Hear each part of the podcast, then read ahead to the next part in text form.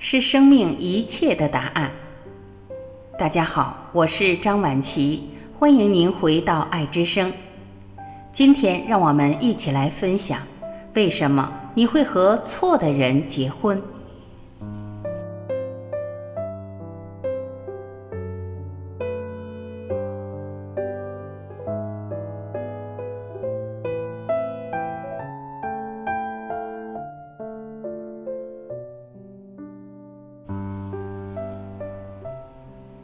这篇文章的作者是哲学家和小说家阿兰·德波顿，原文发表于二零一六年《纽约时报》的专栏。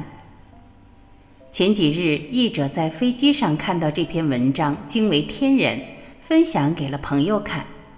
朋友的评价是刀刀戳在心上，以及一种无可奈何的宿命感。于是，译者抓紧下班后的时间，把这篇。你会和错的人结婚？翻译了一遍。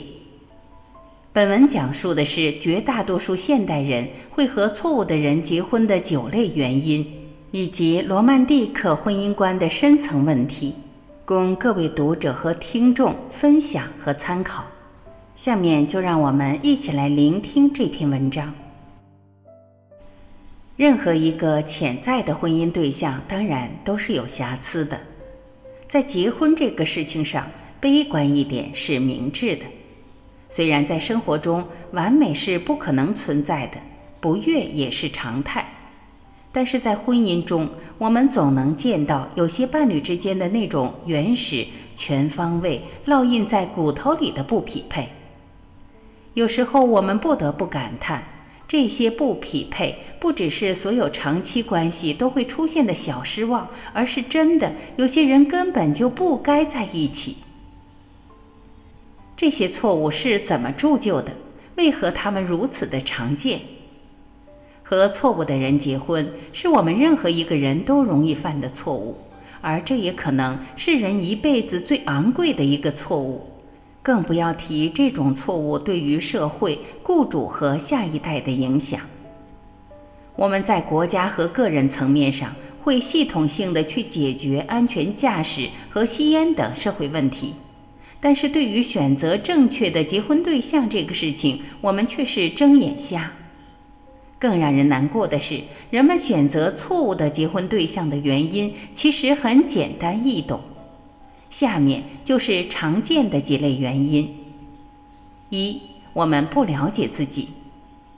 开始找伴侣的时候，我们对另一半的诉求充斥了模糊又美丽多彩的情绪。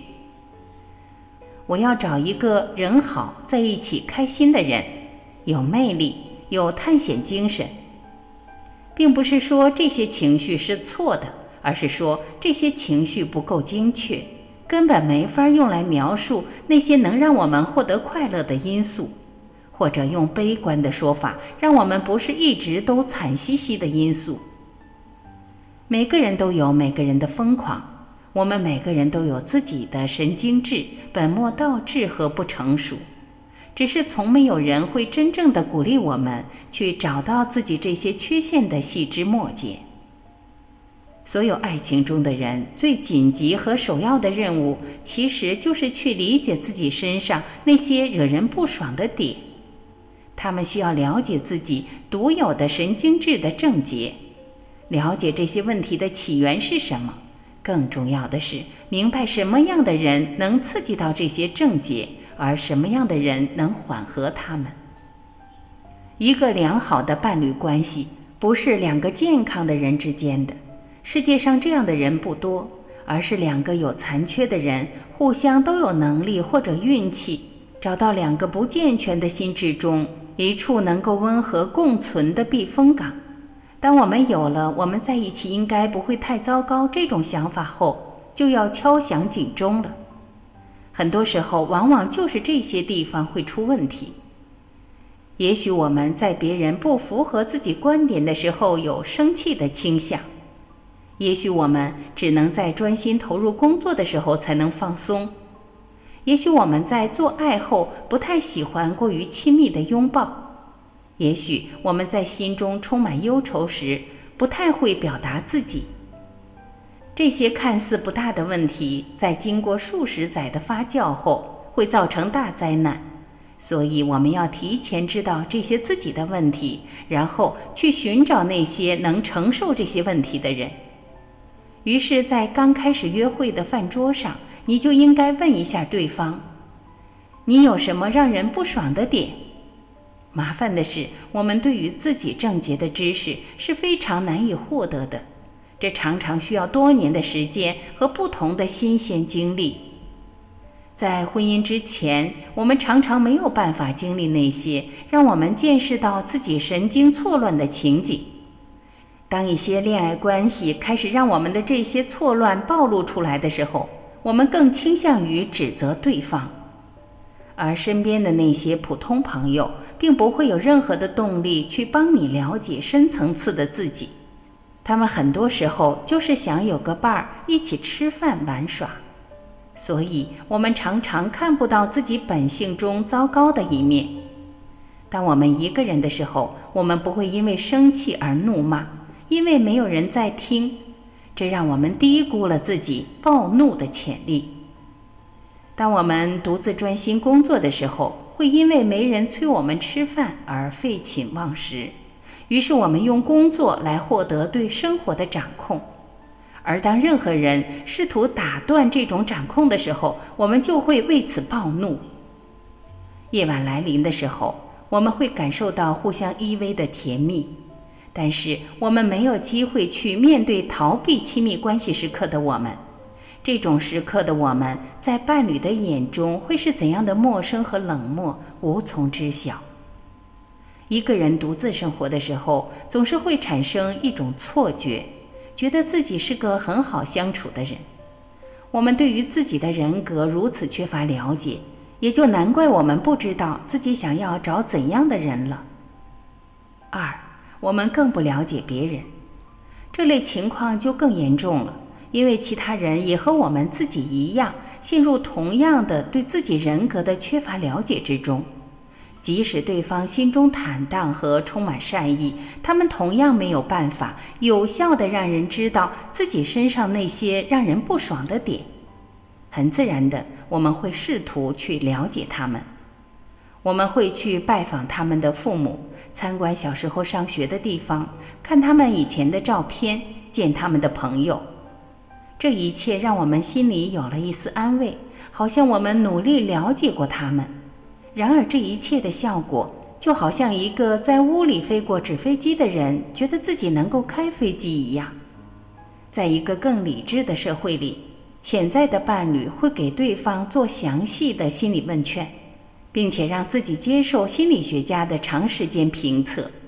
也许到二十二世纪的时候，这一切不会再是笑话。真正的笑话是，为什么人类花了这么久才开始这么做？我们需要去了解将要结婚的那个人的内心是如何运作的。我们需要知道对方对于权威、羞辱、内省、性亲密、心理投射、钱、孩子、衰老、忠诚等等数百样事物的观点和态度。这样的了解不是简单的问答能够提供的。这一切都缺失的时候，我们更多时候会被外表所迷惑。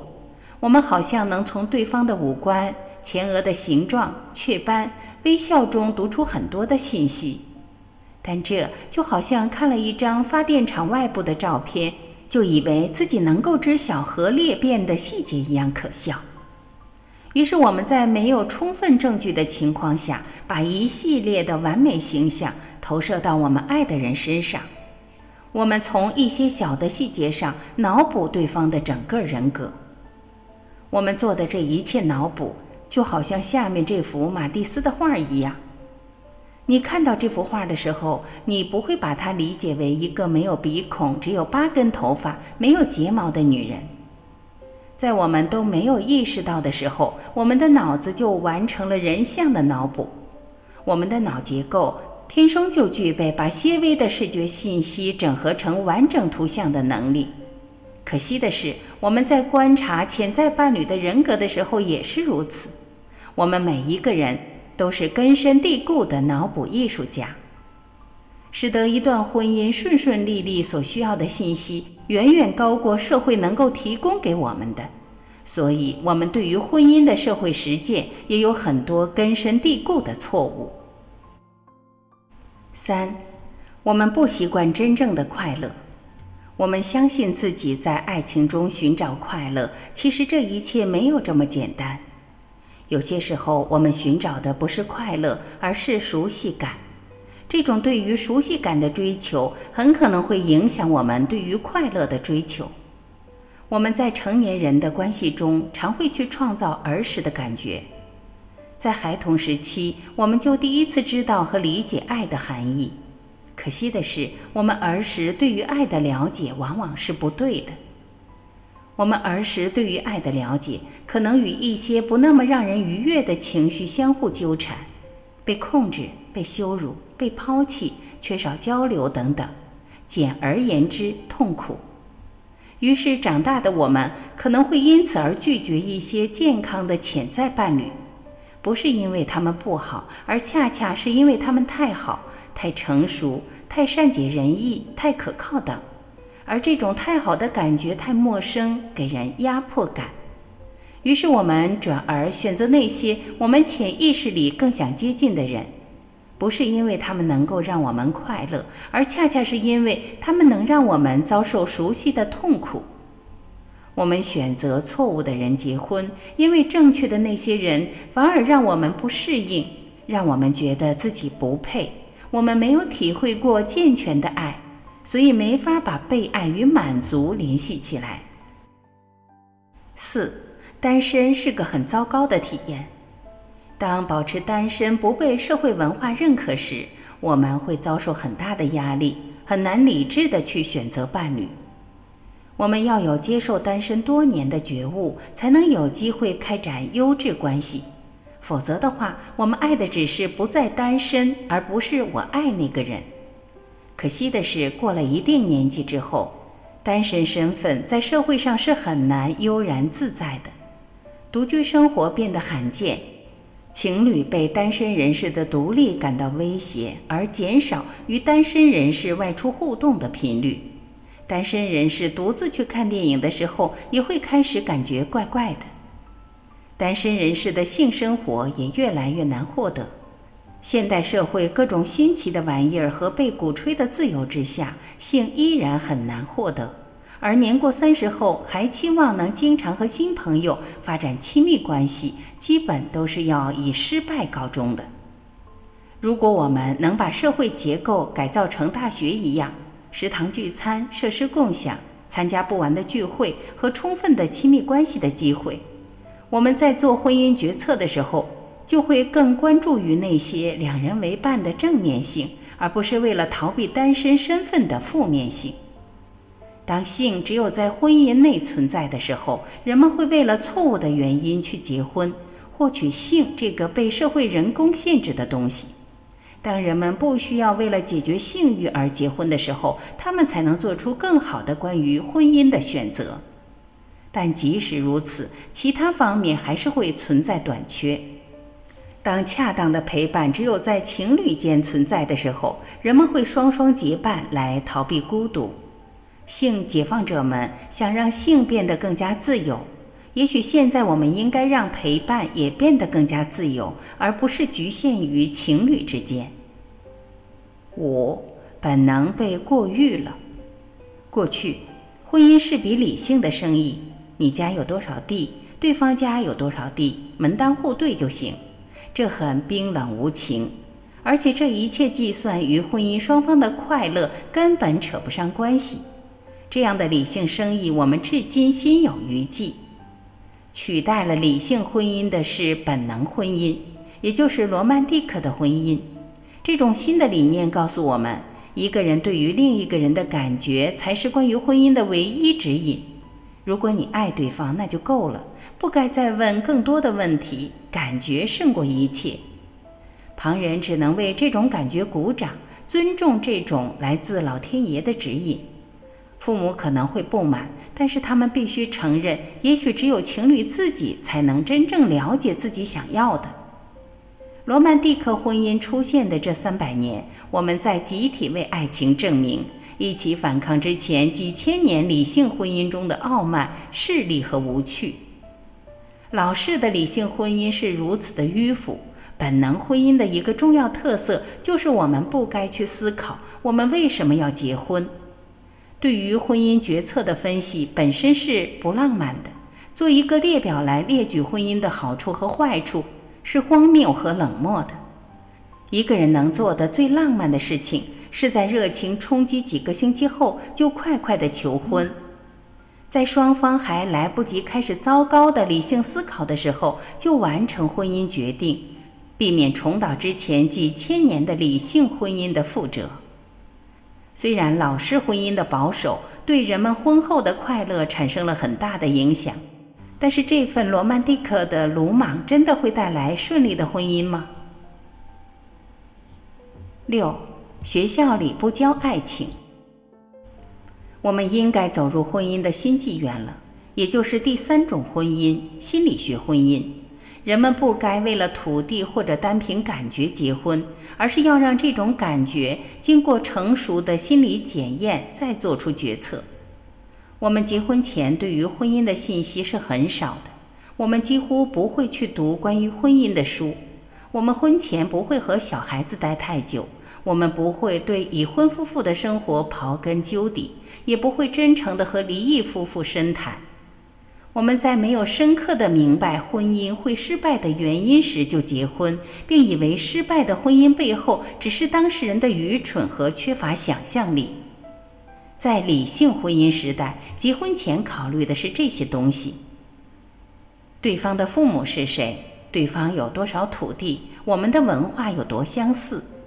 在罗曼蒂克婚姻的时代，结婚对象是否合适，需要考虑的是这些东西。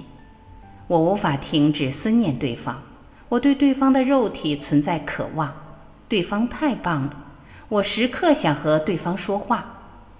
在心理学婚姻时代，新的规则是这些：对方有哪些让人不爽的点？我会如何与对方养育小孩？我们是否会共同成长？我们是否能继续做朋友？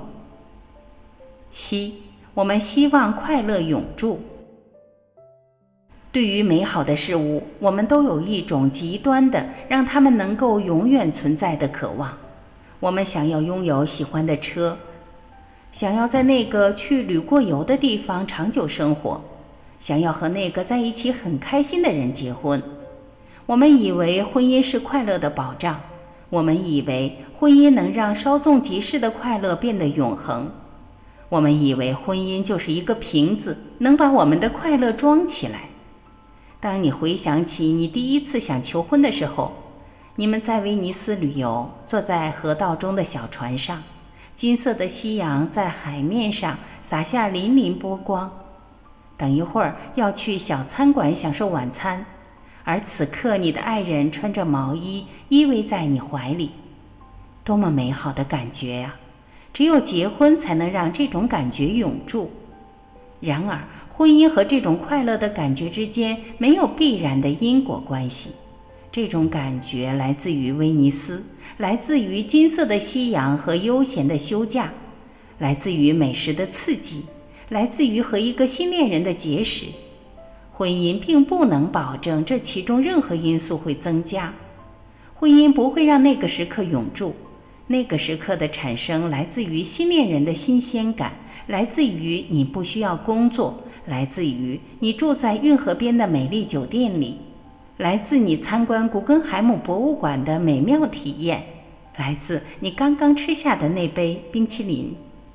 结婚并不会让这份关系维持在这个美好的阶段，事实上，婚姻会决然地把这份关系带入另一个阶段，一个完全不同的场景：房贷，每天上下班通勤，养育小孩。